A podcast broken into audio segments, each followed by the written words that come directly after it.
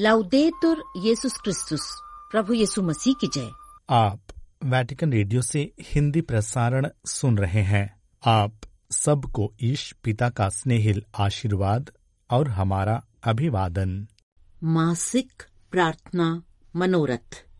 हे ईश्वर प्रभु यीशु ख्रीस्त के नाम पर हम आपसे असाध्य रोगियों और उनके परिवारों के लिए प्रार्थना करते हैं ताकि उन्हें आवश्यक शारीरिक और आध्यात्मिक देखभाल, सहयोग और समर्थन मिल सके। आमीन। नमस्कार श्रोताओं, आज के प्रसारण में प्रस्तुत है बुधवार आम दर्शन समारोह में संत पापा फ्रांसिस की धर्म शिक्षा माला भक्ति गीत एवं समाचार। कार्यक्रम प्रस्तुता है फादर संजय दिलीप एक्का और सिस्टर अनुग्रह मिंज संत पापा फ्रांसिस ने अपने बुधवारीय आम दर्शन समारोह के अवसर पर संत पापा पॉल षष्ठम के सभागार में विश्व भर से आए सभी विश्वासियों और तीर्थयात्रियों का अभिवादन करते हुए कहा e.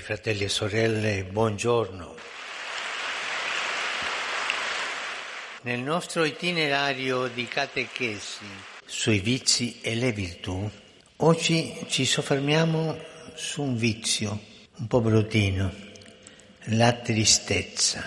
प्रिय भाइयों एवं बहनों सुप्रभात। हम गुणों और अवगुणों पर अपनी धर्म शिक्षा माला की कड़ी में आज एक छोटे अवगुण उदासी पर चिंतन करेंगे जो हृदय की निराशा है।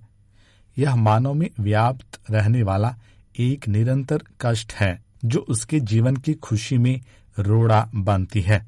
सर्वप्रथम हम इस बात पर गौर करें कि इसके संबंध में कलिस्सा के आचार्यों ने विशेष अंतर को स्पष्ट किया है।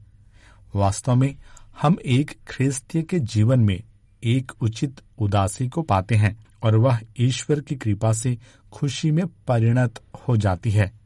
निश्चित रूप में यह हमें अपने से दूर नहीं करती है, बल्कि हमारे लिए परिवर्तन का मार्ग बनती है। लेकिन हम एक दूसरे तरह की उदासी को पाते हैं, जो हमारे हृदय में घर कर जाती और हमें निराशा में चारों खाने चित कर देती है। हमें इस दूसरे तरह की उदासी से साहस और शक्ति से लड़ने की ज़रूरत है, क्योंकि यह हमारे लिए शैतान से आती है। संत पौलुस कुरुंथियों के नाम अपने पत्र में इसके बारे कहते हैं। ईश्वर की ओर से आने वाली उदासी हमें पश्चाताप की ओर अग्रसर करती है। यह हमारे लिए मुक्ति का कारण बनती लेकिन दुनियावी उदासी हम में मृत्यु उत्पन्न करती है। संत पापा फ्रांसिस ने कहा C'è dunque una tristezza amica che ci porta alla salvezza. इस भांति हम एक मित्रवत उदासी को पाते हैं जो हमारे लिए मुक्ति लाती है। इसके संबंध में हम उड़ाव पुत्र के दृष्टांत को देख सकते हैं। जब वह अपनी सबसे निम्न स्थिति में पहुँचता तो उसे अपने में बहुत पश्चाताप का अनुभव होता है और यह उसमें चेतना लाती है और वह अपने पिता के घर लौटने की सोचता है। यह अपने किए गए पापों पर विलाप करने की कृपा लाती है। यह हमें कृपा की दशा से गिरने की याद दिलाती है। यह हम में आँसू लाती क्योंकि हम उस शुद्धता को खो देते हैं जिसकी चाह ईश्वर हमसे करते हैं। Ma c'è una seconda tristezza che invece è una malattia dell'anima. वहीं दूसरी उदासी हमारे लिए आत्मा की बीमारी है। यह मानव हृदय में तब उत्पन्न होती जब एक इच्छा या आशा खत्म हो जाती है। सुसमाचार में हम इसे एमाउस की राह दो शिष्यों में पाते हैं। वे दो शिष्य एक निराशा में यरूशलेम छोड़ते हैं। वे अपने मन के दुखद भारी स्थिति को एक अपरिचित के सामने रखते हैं, जो उनके संग चलता है। हमने आशा की थी कि वे यीशु यरूशलेम का उद्धार करेंगे। उदासी के इस आयाम को हम उनके खोने के अनुभव में पाते हैं। मानव के हृदय में उठती आशाएँ कई बार टूटकर बिखर जाती हैं, संत पापा ने कहा। यह किसी चीज़ को अपने में धारण करने की तमन्ना हो सकती है जिसे हम अपने में हासिल नहीं कर सकते हैं, लेकिन यह अपने में महत्वपूर्ण हो सकता है, जैसे कि हमारी एक भावना का टूटना। जब ऐसा होता है तो मनुष्य को ऐसा लगता है मानो उसमें पहाड़ गिर गया हो और ऐसी स्थिति में वह अपने में निराश का अनुभव करता है। उसका जोश कमज़ोर हो जाता वह अपने में हताश और दुखित हो जाता है। संत पापा ने कहा Tutti attraversiamo prove che generano in noi tristezza. हम सभी अपने जीवन के तूफ़ान भरे क्षणों से होकर गुजरते हैं। जो हम में उदासी उत्पन्न करती है, क्योंकि ये हमें इस बात का एहसास दिलाती है कि हमारे सपने टूट गए हैं। ऐसी स्थिति में कुछ एक हैं जो कठिनाई के बाद अपने में आशावान बने रहते हैं तो वहीं दूसरे अपने को उदासी से घिरा पाते हैं, जो उनके हृदय को जंजीरों में कैद कर लेती है।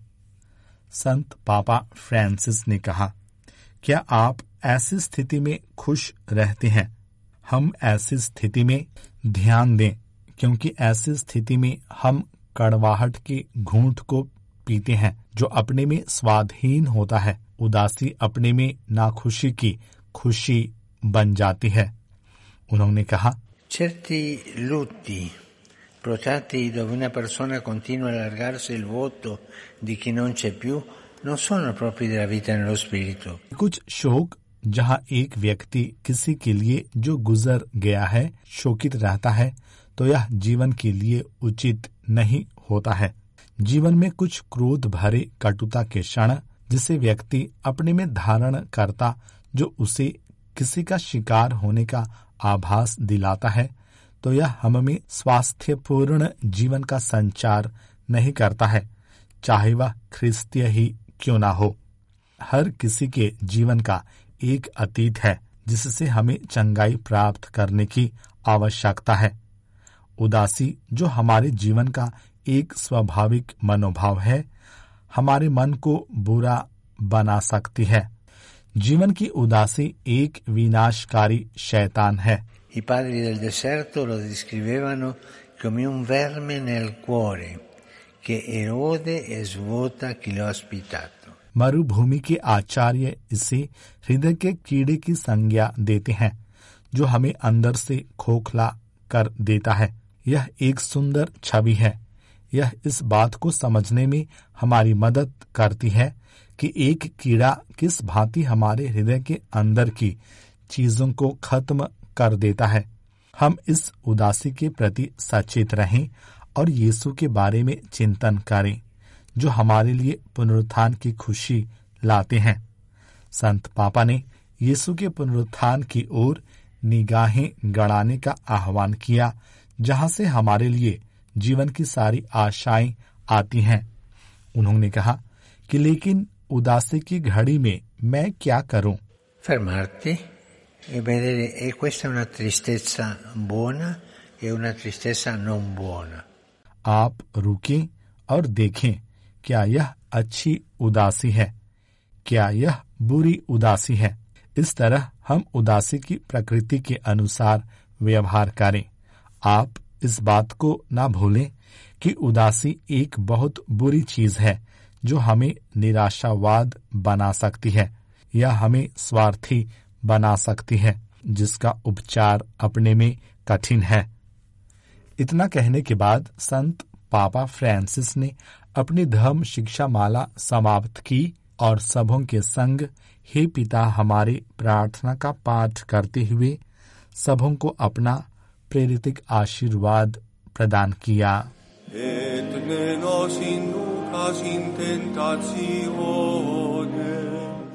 Sed libera nos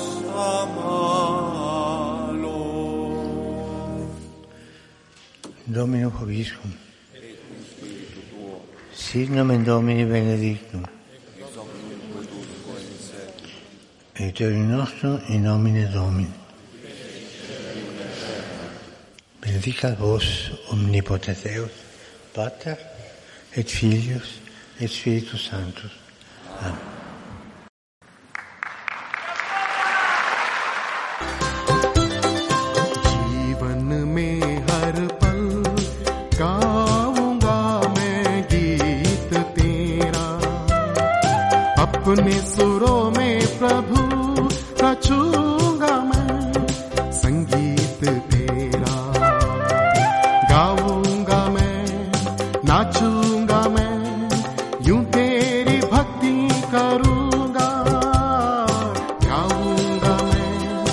नाचूँगा मैं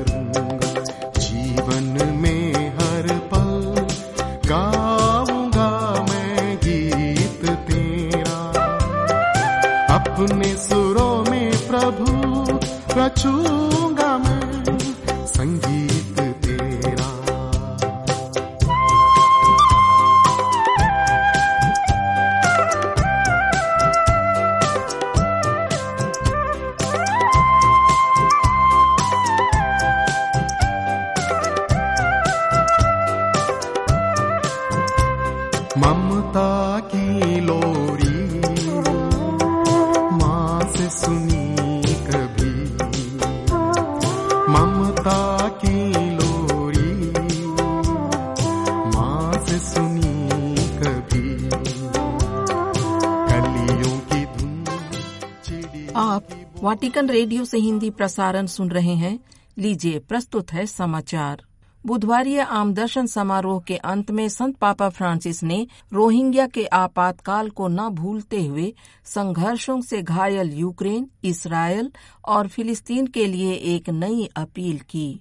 संत पापा ने संत पापा पौल षष्ठम सभागार में मौजूद करीब 5,500 विश्वासियों से आग्रह किया कि वे इस भयावहता का आदि न बने जो दुनिया को प्रभावित कर रही है। संत पापा ने कहा आइए पीड़ित यूक्रेन फिलिस्तीन इसराइल और रोहिंग्या लोगों को न भूलें। अनेक युद्ध जो हर जगह है हम शांति के लिए प्रार्थना करें। संत पापा फ्रांसिस जिन्होंने 2017 में म्यांमार और बांग्लादेश दोनों का दौरा किया था, रोहिंग्या शरणार्थियों की पीड़ा के खिलाफ बार बार आवाज़ उठाई है। हाल ही में 28 जनवरी को देवदूत प्रार्थना के बाद म्यांमार पर ध्यान केंद्रित करते हुए संत पापा फ्रांसिस ने मानवीय सहायता की सुविधा के लिए अपील की। सभी से बातचीत का रास्ता अपनाने का आग्रह किया। उन्होंने बर्मी धर्माध्यक्षों की आवाज़ के साथ अपनी आवाज़ मिलाते हुए प्रार्थना की कि विनाश के हथियारों को मानवता और न्याय में वृद्धि के लिए उपकरणों में तब्दील किया जा सकता है। जबकि संत पापा ने स्वीकार किया कि शांति एक यात्रा है। उन्होंने इसमें शामिल सभी पक्षों को बातचीत के कदम उठाने और खुद को समझ के साथ तैयार करने के लिए आमंत्रित किया। ताकि म्यांमार की भूमि भाईचारे के मेल मिलाप के लक्ष्य तक पहुँच सके। संघर्षों से प्रभावित क्षेत्रों पर संत पापा का ध्यान निरंतर रहता है।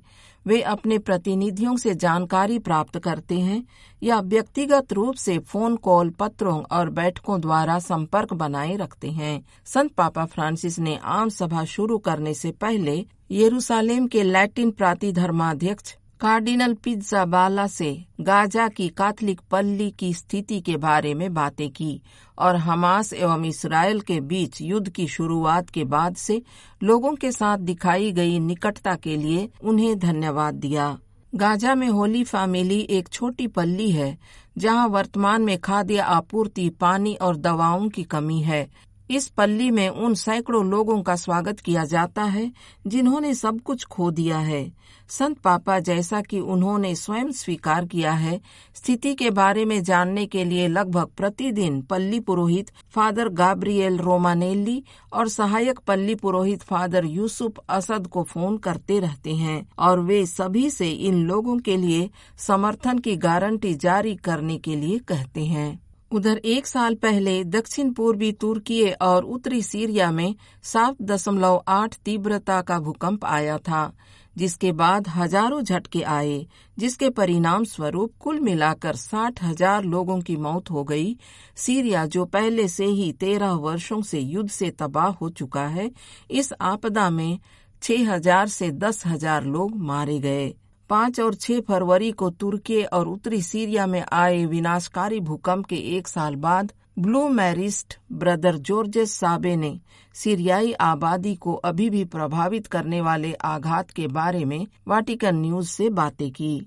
Blue Marist Brother Georges Sabe भूकंप से अधिक प्रभावित शहर अलेपो में रहते हैं। वाटिकन न्यूज़ के साथ साक्षात्कार में उन्होंने अंतर्राष्ट्रीय समुदाय से पीड़ित आबादी को न छोड़ने का अनुरोध किया और अलेपो के निवासियों के लिए आशा बहाल करने में मदद करने के लिए अपने दैनिक कार्य के बारे में भी बताया। शहर के 500 से 600 परिवार जिनके घर नष्ट हो गए थे, वे अभी भी विस्थापित हैं। कई अन्य लोग असुरक्षित होने के बावजूद अपने क्षतिग्रस्त घरों में ही रह रहे हैं, क्योंकि उनके पास जाने के लिए कोई और जगह नहीं है। ब्रदर साबे ने बताया कि उन्हें भौतिक क्षति के अलावा मनोवैज्ञानिक आघात भी हुआ है। डर ने कई लोगों को अपने वश में कर लिया है, चाहे बच्चे हों, वयस्क हों, युवा हों या बूढ़े हों। कई लोग अपने दिन के कपड़े पहनकर रात में सोते थे। क्योंकि उन्हें डर था कि ऐसा दोबारा होगा। ऐसे भी बच्चे हैं जिन्हें अब तक अपने माता पिता से रात में और कुछ को दिन में भी अलग होने में बहुत कठिनाई होती है। उन्होंने कहा कि घरों के पुनर्निर्माण के साथ साथ लोगों की सुरक्षा की भावना का पुनर्निर्माण करना आज की प्राथमिकताओं में से एक है। भूकंप युद्ध के आघात को बढ़ा दिया है। जैसा कि संयुक्त राष्ट्र आरोपों की जाँच कर रहा है कि 7 अक्टूबर को इसराइल पर हमास के हमले में U N R W A फिलिस्तीन शरणार्थियों के लिए संयुक्त राष्ट्र राहत कार्य एजेंसी के कई कर्मचारी शामिल थे। यूरोप में फिलिस्तीनी सहायता एजेंसी के प्रतिनिधि का कहना है कि फंडिंग निलंबन जल्द ही लाखों लोगों को जीवन रक्षक सहायता के बिना छोड़ देगा।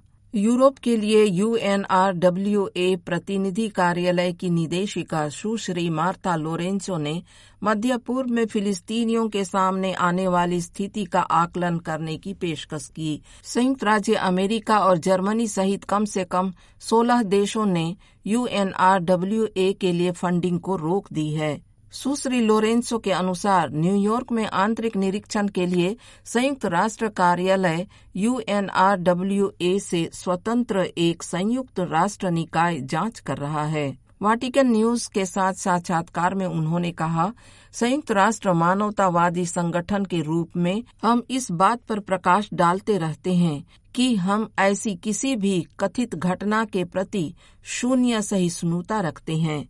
उधर ब्रिटेन के राजा चार्ल्स, जो 75 वर्ष के हैं, को कैंसर का पता चला है और इलाज के दौरान उन्होंने अपने सार्वजनिक कार्यक्रमों से दूरी बना ली है।